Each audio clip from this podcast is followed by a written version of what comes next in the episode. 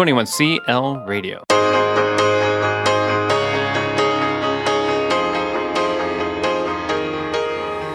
You're listening to the Run Your Life podcast with host Andy Vasily. Okay, hello everybody. Um, I'm, I'm very happy to have Aaron Hart on the podcast. Um, Aaron and I, just to give you a little bit of backstory, Aaron and I have uh, known each other uh, from social media, uh, Twitter, uh, probably for two and a half years or something. Aaron, yes. Yeah. Yeah. Yeah, that sounds right. Um, but I met Aaron for the first time this past summer at the National Institute of PE. Uh, we were able to share a few pints uh, the night before the conference kicked off, and I got to know him a little better. So, Aaron, I really do feel that I that I know you despite not having spent a lot of time in person with you.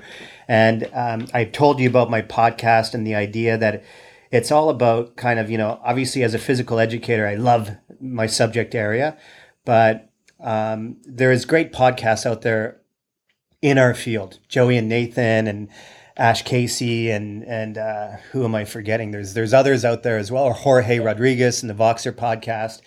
So although it's meant for physical educators, it's more taking a look at education itself. And as I said in my keynote speech in North Carolina, I, I think that who we are as a person is inseparable from who we are as a professional. So I think our life stories and journeys play play a significant role in shaping who we are as an educator, and there's valuable lessons there. So I think you've got a, a very interesting journey yourself, and I thought that it would be great to have you on to share some of your insight and the lessons that you've learned. So first, why don't you just tell everybody who you are? Uh, let's just start with who you are, and then we'll go into some other questions. I'll ask you some other questions. Okay, so my name's Aaron. You had already introduced me, and I'm the director of educational programs for U.S. Games, and I oversee the Open Curriculum Project. Um, and I'm also a lecturer at SUNY Cortland, uh, which is a state university of New York. Uh, and uh, I, I, love it here. I'm actually in my office right now, and um, I, I, love teaching. So, how long have you uh, been at Cortland? Uh, five years now. Five years.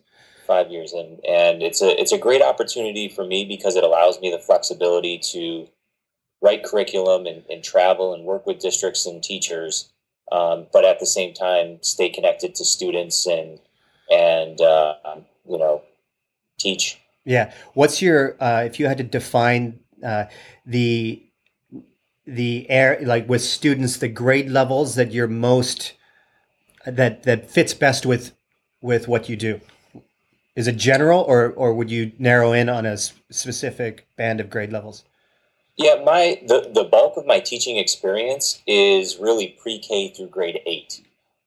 Um, besides university level, so I've taught at the university level uh, for five years in the PE department, and then for three years in the social advocacy department here at SUNY Cortland as well. So, uh, you know, really pre-K through eight is is my wheelhouse. Um, I've co- I've coached at the high school level uh, quite extensively, uh, so I know that that group. But in terms of being comfortable in the gym, moving students, uh, moving a lot of students, uh, anywhere pre-K through eight, I'm, I'm pretty comfortable. Yeah, and you know what? I think there's there's so many great researchers in our network and and people similar to you that teach pre-service teachers and and uh, they're they're connected. They do a lot of research and they're connected with a lot of research, but a lot of that is at the secondary level. To be honest, there's I found that there's very few um, uh, researchers, lecturers out there uh, that are mostly focused on elementary school. And Aaron Beighle is is one of them uh, from the University of Kentucky. Who's he's worked yeah, with Bob. really good one. Yeah, yeah, he's worked with Bob Pangrazi closely, and with uh, uh their book Dynamic uh, Physical Education. I think that's the name of his textbook. But he was on my show recently as well. So I think that's my area. K probably K through six. I've done all the way through, but that's my real interest and passion. Um, it lies between kindergarten and grade six, and how we can kind of get those kids um, having positive attitudes towards physical activity. Um, why don't you um, go into so before working at the university? What did you do? Uh, before working at the university, I was a public school teacher in New York City at Public School 202 in East New York, Brooklyn. And uh, I taught pre-K through grade six at PS 202. Um, and we were phasing in a middle school program, but but I left before they had the whole middle school program in place. Okay. Um, I'm getting a little bit of uh, background noise. Can you hear that? Yeah, it's probably the fan from my computer, actually. Okay, yeah. I wonder if it's louder because I've got the towel on there. Okay, you can take it off. Uh, we we we tried to put a towel on just to let you know, uh, everybody listening, uh, just to to to kind of muffle the voice a little bit, but um, it's fine. So, um, also you have uh, tell us about your background with Spark because I think that that was pretty early on in your career, wasn't it?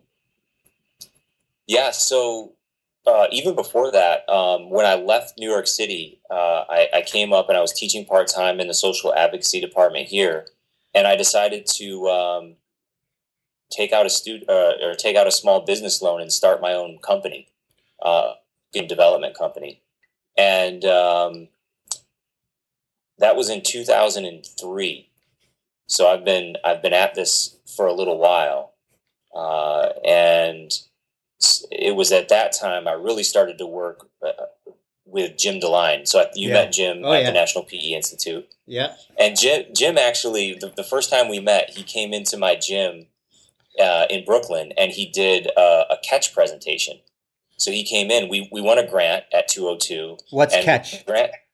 Uh, catch is like catching a uh, ball or catching. Uh, it's a curriculum. yeah, it's yeah. a it's a physical education curriculum. Yeah and he was the one of the main authors of the elementary uh, catch program. Excellent. And so with the grant money, we purchased the catch box, which is like a little uh, box of activities that you do. And so he came in and did a presentation. He did a staff development workshop. And if anyone's ever seen Jim DeLine, he's phenomenal. Full of warmth and, and love, that guy. Yes, yeah, absolutely, absolutely. And uh, and, and that was kind of a light bulb moment for me that uh, it was possible to share your passion with a lot of other people. I remember him describing that moment uh, when I was ha- he was having beers than- with us, and I think he was talking about some guy. And uh, are you there? Yeah, yeah, I'm still here. That, yep. that, he was talking about some guy at the back of the room wearing wearing a hoodie, and I'm not to. His story is is is only eighty percent accurate. yeah, yeah.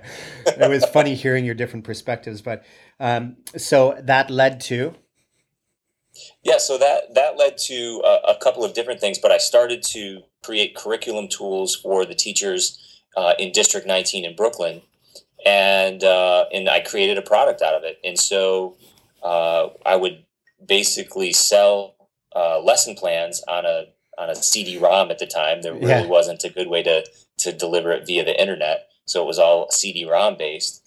And uh, I had this vision that I would create a network of physical educators around the country and deliver content to them. And so in 2003, I took out a loan and I created a website called My Station PE. And it was all built on the premise that uh, teachers would log in to the website from their schools and download lesson plans that they needed. And uh, this was this was uh, before every school was connected to the internet, and I didn't really work out the numbers yeah. quite like I should have. And it took me about a year and a half, and I was completely broke, totally out of money. but in the in the process, I mean, you learned some valuable things. I'm sure. It was it was like business school crash course. So I always remind myself that the money that I I lost during that period of time uh, was basically my tuition to business school. Yeah. And uh, and so I, I, was lucky enough that um, at that point in time, uh, uh, actually Spark and Sportime uh, saw value in what I was doing, and uh, Peter Savitz, which is one of those guys in my life that uh, was there for me at the right time, right place, right time. he believed in what I was doing, and he and he saw this opportunity for there to be a network, but maybe it was just the the internet wasn't ready for it. Schools weren't wired for it, and so uh, he hired me, and he, he really much saved my butt. I mean, he, he saved my house. yeah, I, I, think I think a lot of times though too, and I'm I'm a big believer that uh, right place, right time. We put ourselves in those positions by the by the work we do, the relentless work that we do, and and the, uh, continuing to drive forward. So, you know, it, may might have been a situation that it was the right place, right time, but you put yourself in that position to be seen with the work you're doing. So that led to Peter taking you on, right? Yeah, and uh, and Kurt Stone, who I work with today at U.S. Games, was also there, and he was a big part of of helping me come in. And and uh, Jim DeLine worked for a short time uh, before going back to teaching. Uh, and Peter's vision was always that my station PE as a platform would would mesh with Spark. Yeah. And ultimately, uh, over the course of eight years, uh, that's what happened.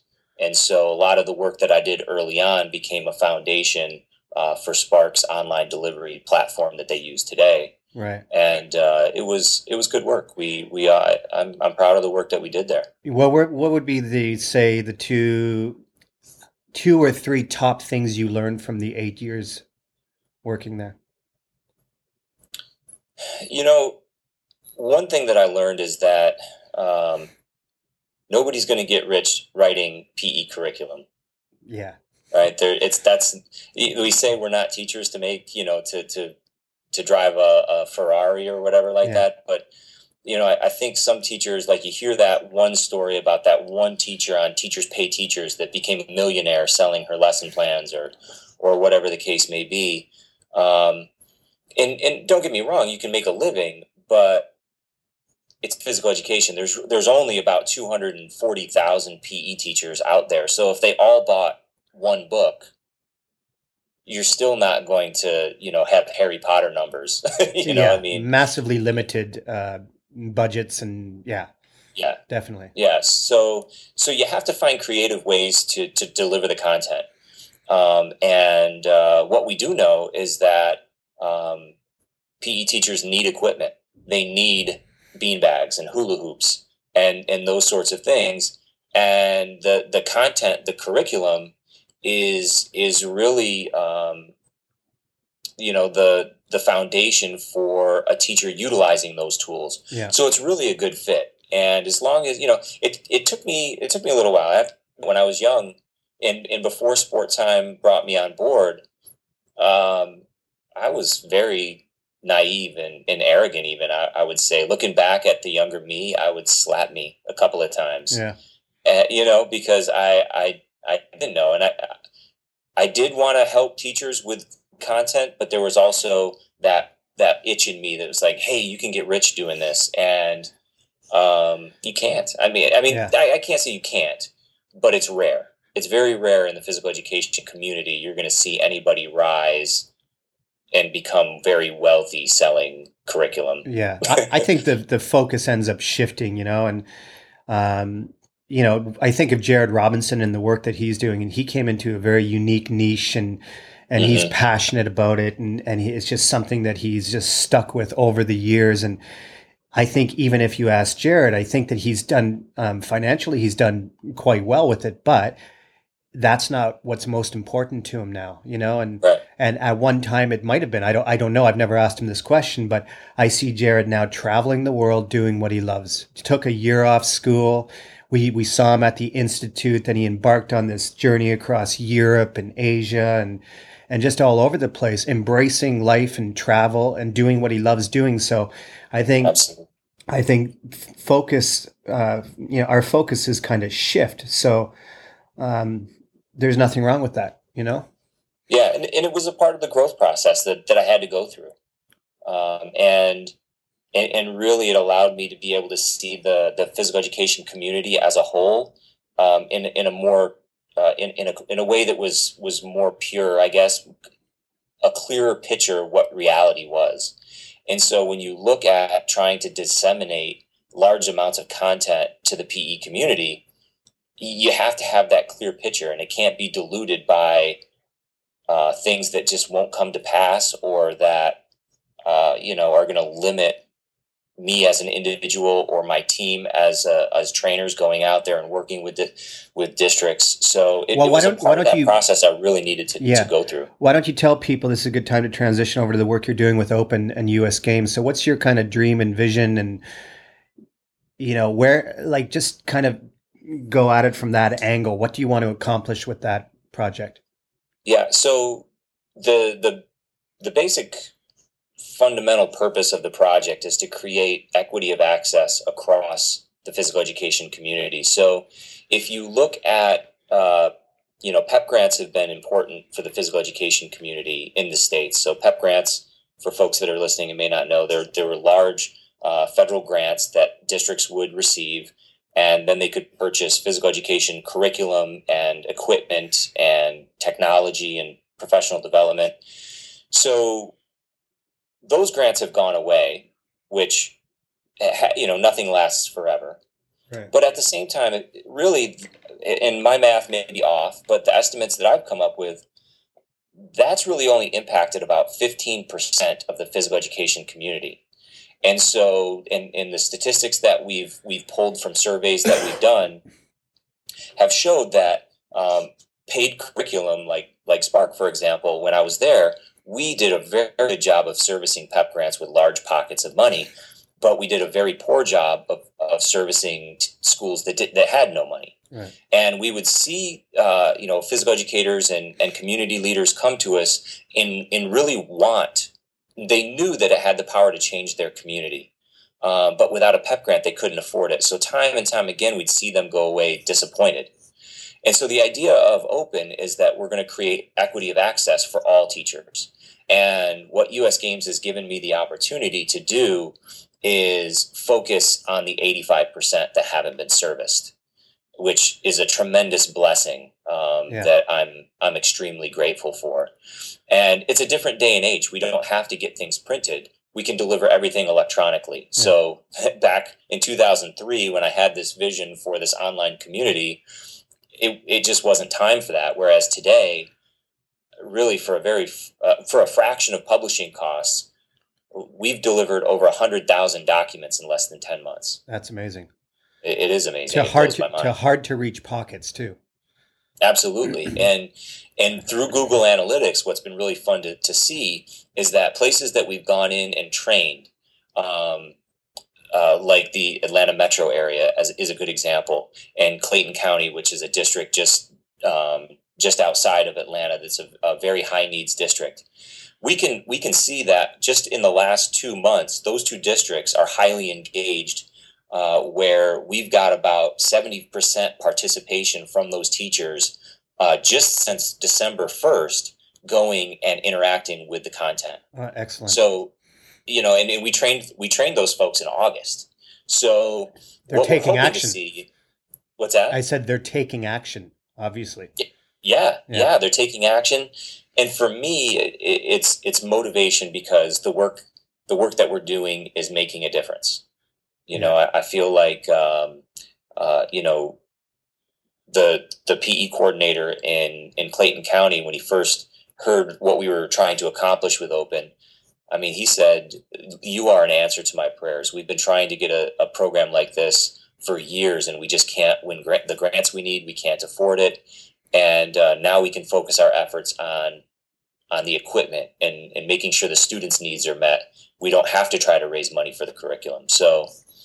it's it's been uh, it's been a really great year uh, for Open for U.S. Games and and you know selfishly for for me personally because I, I, feel like uh, some of the some of the difficult things that I endured uh, times when I thought it you know uh, what I'm doing wasn't making a difference now I'm seeing it make a difference. I know, and that that makes it to me. That's uh, that's very rewarding, right? And and I can look at my own kind of journey in the you know, I started my blog and then for years, and I just stuck with it and I was just blogging and blogging and blogging and and not getting a lot of feedback, you know. And then suddenly I, I, I get some teachers interested in my work, and it's those moments when, you know, I'll go to workshops or a conference, and then I'll have somebody out of the blue come up to say that they followed my work for five years, and it's made a tremendous difference to them. And it's always so powerful to me. And that's why I do it. You know, so yeah. I, I hear that in those moments when we, you know, I, I question why have I put so much time and effort and taken time away from my family and, and done the things that I've done and I, and I question it and I get into these kind of darker and, you know, not recently, but kind of darker periods where I begin to question thinking that, that what I'm doing is not impacting a- anybody. And then I have to flip it and understand that I'm doing it for me And then those moments that you just described and I described, like at the PE conference, the National Institute of PE, there was a woman named Ethiopia who was from Ethiopia. And she had uh, followed my blog for five years, you know, and, and she based a lot of what she does on, on the stuff that I've done. And she got a grant to come to the National Institute of PE to sit in on my workshop. So moments like that are like so powerful. So I can see, you know, you put years and years and years into it. So to be in a place now that you're reaching those hard, hard to reach pockets must be extremely rewarding. it, it is. And, um, you know, when I arrived at my gym uh, in 1998, 99 in East New York, Brooklyn, I had nothing. I mean, I there. Luckily, I had teachers in the school that that supported um, me a, a, as a growing physical educator, and but we didn't have any equipment. We had no curriculum, and so that's the that, that's the place where I really kind of developed this intense desire to to make sure we could reach those those pockets of places. You know, I mean, U.S. Games is has made a tremendous commitment to making sure that Open uh, is getting the resources it needs to be quality and and allowing me to to work with a lot of freedom. And, and at the same time, they're they're a business. We need to make sure that U.S. Games is strong and continues to grow, so that U.S. or so that Open can be sustainable. But at the same time, they're allowing me to go into places uh, instead of chasing money. We're able to go into places where we know there's no money, and and make an impact there. That's so huge. That's really big. It, it, it's huge, and um, and so uh, I'm like I said, I'm eternally grateful for this particular opportunity that the U.S. Games has has afforded to me. Yeah. Um, but you know, it's it, it's it's important for for the physical education community. I mean, I, we we need to come together. A lot of times we feel isolated, and Twitter has been an amazing tool for PE teachers to kind of break through that isolation and come together as a community. So um, again, a timing wise, I'm grateful for that. Yeah, as well. Well, that's the the idea of social media and the impact that it can have, and um, you know all the opportunities that I've I've experienced over the last few years is a direct result of of being a socially connected educator, and the I've spoken to a few um, quite a few people about this, but you know it's that idea that that there's so many teachers on on Twitter now that um, you really got to fine tune your focus and look at what's relevant to you, and instead of following this wide mass of of um, content, I guess there's so much out there. You really have to focus and narrow in on what it is you specifically need. You know, yeah. so I think that's that's important moving forward because there's just going to be more and more teachers on it, and it's going to be so hard to make decisions on who to follow and and what link to click and all of that. So I think internally you got to look at what what you need to, right. in order to grow, and then and then pursue pursue finding it uh, through Twitter, I guess. That's a great point. Yeah. yeah. Um, Joey Feith, who we both know uh, quite well. Um, Joey has uh, he's before I actually met you. Joey talked about you and had great things to say about you. And then I finally got to meet you, and Joey told me that um, you have a pretty amazing story about New York. And it, it, has to do with 9-11 and if you're comfortable sharing that i don't know the story you know and i asked you before the show if you were comfortable sharing it. So why don't you tell us about it? So september 11th is is one of those days that no matter where you were you kind of you know have it earmarked in your memory. Um, and you can almost play it back on a video reel and see it see it more clearly than than even you want to yeah um, but PS202 uh, in East New York, Brooklyn, services Cypress housing projects, uh, which is set up. You know, I mean, the, Brooklyn and Queens are fairly flat, but there's there's little hills here and there, and it was set up a little bit on a hill on Linden Boulevard, and you wouldn't even notice it was a hill, I guess, unless you you know were looking out the window. But um, from you know from the fifth floor gym where I was that day, uh, we had a clear view of lower Manhattan. So not that we were right right across the river. Um, we're on the other side of Brooklyn, but we could see everything unfolding. You could see the towers. Yes. Yeah. Yes. And uh, and we're, we were located pretty close to JFK Airport too, so there was a lot of uh, low flying fighter jets. Uh, you know, once the first plane hit the tower, and um, and it it was one of those one of those moments where uh, you know a sense of urgency it just it, it has to you start to panic first of all. I mean i think everybody was in a little bit of a panic. Um, and and i went to the office because I, I wasn't teaching um, at that time. Uh, one of my students came and got me and they were having some trouble in, in a classroom. And uh, so i went down and and you know helped some of the teachers kind of get their bearings because they had family members that were in Lower Manhattan working. And uh, and so once we got some teachers settled down, I went into the office, and uh, our principal asked me to uh, watch the back door while they made announcements that the students were going to go into the gym. And all the the principal decided that she couldn't just let students go with their parents; that that had to be done in an orderly fashion, which makes total sense.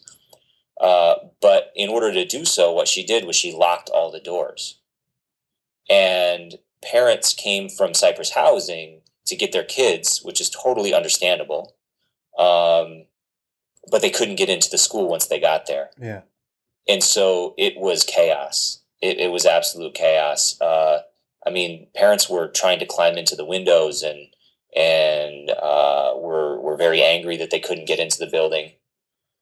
Honestly, I don't remember how that situation was resolved. Um, uh, once we made sure that all doors were secure and the parents couldn't get in, uh, I went up to the gym and we organized uh, the gym as a as a basically a makeshift bomb shelter for the students. Yeah. And then that's where everyone stayed. Well, not everyone actually. About half of the school was in the gym and half the school was in the auditorium. And then parents would come in one by one and collect their their child and, and go. Um, but the, the chaos of that day was was pretty incredible and uh, I was one of the few teachers that that actually lived in the city limits. A lot of the teachers lived on Long Island. Uh, so because I, I, lived in the city limits, um, I stayed a little bit longer to make sure that all of the students, um, you know, were able to get to their parents and whatnot. So by the time I got home, it was it was later in the evening, and uh, and my daughter, um, she was about eighteen months old at the time, and my wife had our bags packed and I just remember walking in the door and and having my wife, you know, huddled in the corner, scared out of her mind. She couldn't get. I mean, this was before I had. I didn't have a cell phone. I had yeah. a beeper at the time. This dates the whole thing, yeah, right? Yeah, yeah. And um, and so you know, my wife and I hadn't communicated at all until I got home, and and she just she was terrified, and yeah. it was it was one of those points in my life where I, I can I can remember a shift in in my my thinking that we can't wait until tomorrow to follow what we believe is right. Yeah. You know, there's no tomorrow's not guaranteed, you know, and it seems like cliche, but um, I think everyone within the five boroughs and beyond that day felt that way. Yeah you know um, and like so, you, like you said before i think you described it as you know uh, i guess you feel a sense of urgency and that you begin to take action on or you envelope yourself in this world of fear. Right. Right? And some people chose that route as opposed to taking action right? Yeah and, and for the weeks and months after September 11th. I don't know if you, recall in the news at all, but then there was all these anthrax scares. Yeah, I totally remember. And there would that. be there'd be anthrax scares in the subways, and and um, and it uh, I can't remember any of them really materializing into to something dangerous, but there was a great sense of fear. Yeah. Um, throughout the city. Yeah. And beyond. Um, and and it did it it it really forced me to um, think about what was going to happen in six months, in a year, and if I wanted to to get to that point in six months to a year, what did I have to do tomorrow to make it that way? And so we had we lived in a one room apartment, uh, or I mean a one bedroom apartment, uh, very small in Queens on Queens Boulevard. And I had uh, when you walked in the door, there was basically like what was supposed to be an entryway where you would hang coats. And I set up a desk and a computer and every night after work, I'd come home and I'd give my wife a little bit of a break, uh, you know, and spend some time with my daughter. And as soon as my daughter went to bed, I would go to my computer and I would write and I would write and I would write and create. Um, you know, how can I how can I develop tools that PE teachers would be able to access in different ways? And uh, and so I started to put lesson plans on CD-ROM, and then I would distribute those CD-ROMs uh, to to PE teachers that I knew. Yeah. And then eventually, uh, uh, with the help of Jim DeLine, uh, I was able to contact some some catalog companies. U.S. Games was one of them, and uh, and they put those CD-ROMs into the catalog, and I started to sell. They were part of the. I don't know if you remember enhanced CDs. So there'd be music Yeah. that you could play So. Yeah. as well as like Yeah. content that you could get. We don't do those things anymore. Yeah, just streams Un- everywhere. But Unfortunately, those are the good Yeah. days. so station to station CDs. That was the very first product I created, and it was it was it was. I did a lot of stations in Brooklyn because I had a ton of kids. I, I had you know anywhere between sixty and seventy kids, and sometimes where stations was really the only way that I could interact with my students in a more meaningful way. Right. So we would do stations a lot, and so I, I had a whole curriculum that was based on uh, running stations, and uh, How did and I you? started selling CDs. Yeah. How did you get? You know, this is a question that I ask a lot of people who have developed things, you know, or Mm-hmm. created things, but how do you get into that creative space to be able to do that? So, you know, you describe going to the computer and, you know, sitting down and just kind of having your own quiet space, but I'm sure there were times when you went and sat down where nothing came to you. Yeah. But how do you, how do you get have. yeah, how do you get into that creative space? What works for you? So I, think the first piece of that is I have I, I have the world's greatest wife. That's excellent. So Yeah, That's she helpful. allows me that space. Yeah. Right. And and she she helps me create that space because she knows it's important. Um, because uh, I do my best work when it's quiet. Um, Morning or night? you know, or what's that? Morning or night, or does it matter? morning is my best time. Yeah. Okay. yeah morning is is absolutely my, my best time but back then it wasn't nighttime was was my the time that it was the time i had free basically Right. and um but but for me to to really be able to concentrate and be creative um i i think two things really help me a lot uh the first one is make sure that i i have an opportunity to be physically active Yes. you know and and everybody we all go through times where we have long periods where we're not as active as we'd like to be but when i am more physically active i'm more creative Yeah. And then once i i have an opportunity to um, find that quiet time and for me now it's in the mornings um, that's when i'm at my best writing Yeah. Me. Me too. I, I've got to uh, definitely go for a run. I must go for a run. And days that I don't go for a run, I just yeah, I just have that heaviness. You know, not literal heaviness, but just just that that mental heaviness, and it just takes me longer to snap out of that. So for for me, I just I need to I need to run, and then that helps me get the creative juices flowing when I when I write or blog or whatever I, I, I work on my lesson planning, whatever it is. But how would you say your lessons? So if you were to take if if you gave me one of your CD ROMs from from uh, nineteen, what would it be? 99, 2000, 2001? yeah 99 2000 So let's i say- started to write them let's say it's 2000 and and you hand me your cd-rom um, and i i put it on my computer and i take the lessons and i teach those lessons. How would those lessons be different now? That what you've learned about teaching and pedagogy how might those lessons be different if you were to do the same thing now which you're doing? Yeah.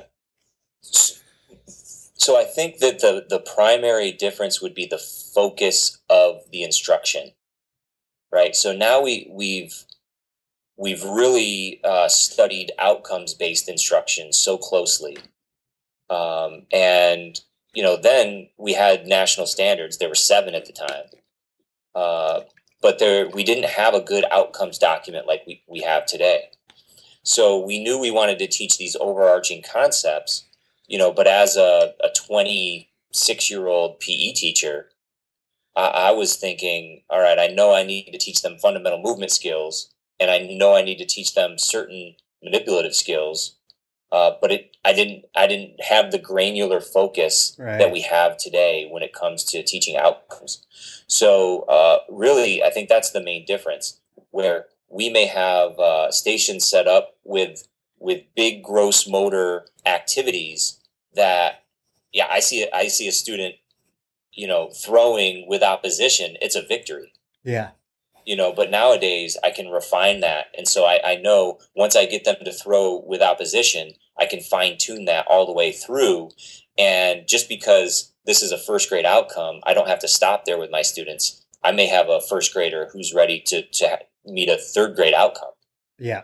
And so as a mature educator i can recognize that and I can individualize the instruction for for students given given the luxury of time and yeah you know and and, and the right teaching environment. I just want to say one thing about that that outcomes based focus and you know obviously it's so it's imperative that teachers pay attention like you say at the granular level and looking at the specific outcomes and root everything in those outcomes. You know, and that I think has changed teaching, especially in physical education, uh, over the past probably five years in particular. There's been a big shift, but I I kind of see it to be honest as a double edged sword a little bit because I see right now on Twitter, I see people overly obsessed with outcomes. To be honest, and and I I've seen it, and and you know it's it's again there, there's a fine line. You have to address the outcomes, but I I do see some sometimes um, things being shared where people are really ultra focused on that outcome. So, do you think that that is the case, or how how do you feel about that? How do you find that balance between letting the lessons kind of flow and letting that there be that that element of inquiry and exploration as opposed to being ultra focused on the outcome. Right. I, and I, I, I'm sure we've seen some of the same posts and and uh, and thought the same thing. And in you know, I I think it's historically important to take a look at the fact that there have been great physical educators. yes, um, but you know, there have been great physical educators way before this idea or concept of specific grade level outcomes. There were great physical educators in the 1940s. There were great physical educators in the 1970s and so on. And and I'm a I'm a a big empowerment theory guy. And you know, really, empowerment theory. When you take a look at uh, the the concept of empowering teachers or empowering students or a community or anything, you have to be open to divergent solutions. Yes. So you can't pigeonhole and say, for example, um, you know, it's it's wrong if you teach it this way. I mean, there's certain things that obviously you and I both know are wrong. Yeah. But I mean conceptually. If you teach conceptually one way and you're successful, then then why is it important that you change to teach conceptually a different way just because somebody says that's the right way? Yes. Right. And I yeah. and I think really what what tends to happen is uh, although people teach in different ways, you know, they may teach in spirals, they may teach in units, they may teach uh, in stations, they may, however, however they teach, um, they're still focused on outcomes. Yes, they should be. Right? They should be. Yeah, they should be. And but like you said, it and, and, and maybe my explanation before wasn't as as good as it could have been but that granular focus at, for me as a teacher allows me to see the big picture of yeah. where i want that student to go and so there are there's there's certainly times for direct instruction and there's certainly times for in, inclusive instruction and then there's times for guided discovery, just like there has been for decades. Yeah. Um, you know, but but we have the luxury of of a lot of research behind us that allows us to understand those outcomes and then use them within our within our own talents. Yeah. And I think that that's another thing in teaching that we try to manufacture out of uh, the teacher learner relationship oftentimes is the that that there is a talent behind the teacher that if they can un- if they can tap that talent and that passion and that drive no matter what their teaching style is that passion is going to make them a better teacher Well, it's going to impact the students big time. And when you, you Right. just described like there were great physical educators in the 1940s and 50s and 70s and 80s, if you had to identify one common kind of characteristic or or trait or something that they did really well, what do you think it would be? So one thing that I share with my students, and I, I, I share it in some workshops, I, I think that I've found the absolute uh, formula I for it. great teaching. Okay, what is it? All right. E, Are you ready? E equals MC squared. This is Aaron Yes. Hart's E equals MC squared. Okay, go ahead. Right. So the the first ingredient is that teachers learn every day. Okay, so everyday learning. Great teachers are lifelong learners. They learn every day. Okay, The second one is they own their performance. what do you mean by that? So um, if if if they walk in and they're having a bad day and they decide uh, they're going to play bombardment for for seven periods in a row with no outcomes, you know, I mean, everybody we all check out mentally a day or two, but they need to reflect on that at the end of the day and say, you know what, that's not fair. I was a bad teacher today. Um, you know, and, and own that. And at the same time, when you when Which you're is kicking re- ass which and you're is doing something great, Yeah, you need to own that too. which is, I think you understand that by reflection. Absolutely. Yeah. Absolutely. So you, you learn every day, you own your performance, you value others. So relationship building. Relation absolutely. So Yeah. you value your students. Now, maybe when I was 19 years old, I would say I want to be a teacher because I love kids. But then, you know, my second year of teaching, I tell you, I don't love every student that walks in my door every single day. I just want to cut you off right there to to to lend support to what you're saying. And there was a, a fantastic TED talk uh, where a woman says every kid needs a champion. Rita Perlman, I think her name is. She died a few years ago, but she was a teacher for 41 years, and she said exactly that. She said, "You're not going to like every teacher. Some, te- or sorry, you're not going to like every student. Some students you will not like, but the most important thing is that they can't know that." Right. Yeah, Right, absolutely. Yeah. And the best way to, to- for me anyway, when I, I would internalize it, is I have to value them as an individual and I have to value them as my student. When they walk through my door, they're my responsibility. And so if I write them off, then I'm not valuing them as a human being. yeah, absolutely. Right. So even though I might pray secretly that they're absent, Yeah. when they walk through my door, I value them. Yeah. I value their potential. I had a student one time who I didn't really like. You know, I, I, I love kids, but this student just irked me, right? Yeah. And I had I I had the class set up perfectly, Mhm. right? I had the cones, like everything marked off. I was ready. I, I, I was gonna be in my flow right away. And this kid comes in late. All the kids are in the, the middle of the gym. And this kid kind of saunters in late and he looks and there's a long row of cones set up. Oh no. And and you know exactly what he does. he runs through the cones, kicking them all over to the very last one. And the very last one was about a meter and a half from me. And I was already pissed. The second he kicked the first one, I knew that I was going to lose it. right. But he just kept running through, and his name was Peter. And I was like, Peter! And I was furious, right? And I was like, why would you kick down my cones? And he looked at me, kind of shrugged his shoulders, and said, Because I love kicking stuff, Mr. Andy.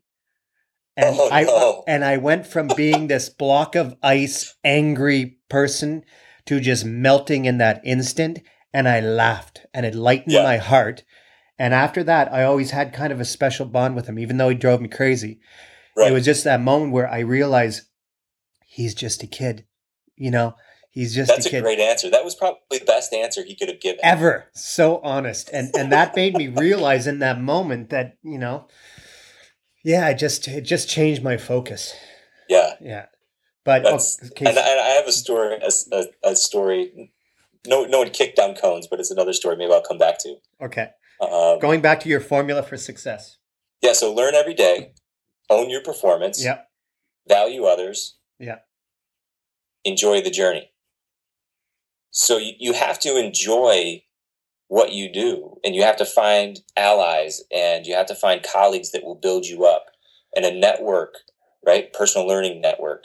Um, you, you have to.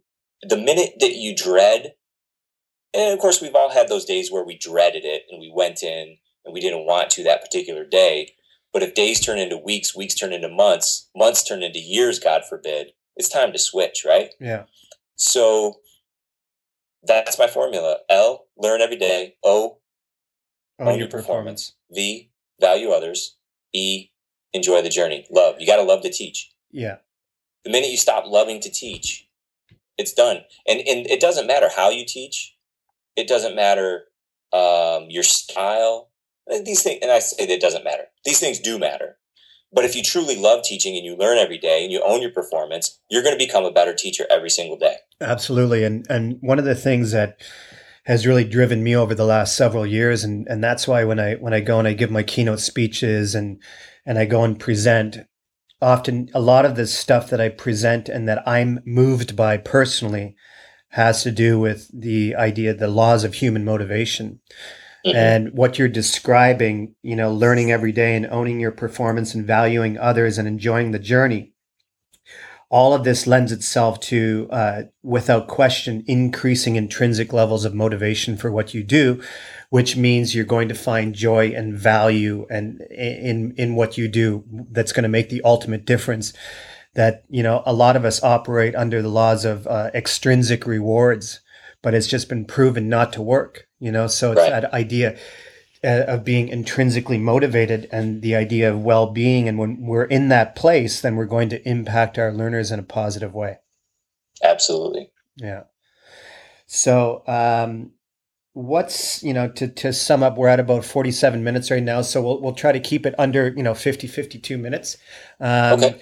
but if we were to kind of if you looking back at yours your I, I don't know exactly how old you are right now but let's say looking back at your yourself 10 years ago what would be you know you said before you'd slap yourself around but that's when you were in your 20s right but looking back 10 years what advice would you give yourself Oh, that's a great question. Um, I think that probably what has helped me more than anything is to understand that as hard as things may may get, um, you're you're growing from that, right? It's it's just even like strengthening your muscles. Um, your, your muscles don't get stronger unless they tear. And all of the challenges and all of the the, the things that appear to be negative in the moment um, as long as you're staying true to yourself and who you are through those moments um, when you get out on the other side you'll be stronger um, you know and uh, my, my father-in-law and my mom both passed away uh, from cancer in their 60s, which was much too too soon. They had a lot more time that they should have been here with us, and uh, we lived with my father-in-law and my mother-in-law while they were were going, or and, and my mom rather, while they were going through that, and you know. With, with the rest of my family and my wife's family, we, we took care of them through an incredibly difficult period of time. But they both were so uh, courageous in the in, in that moment.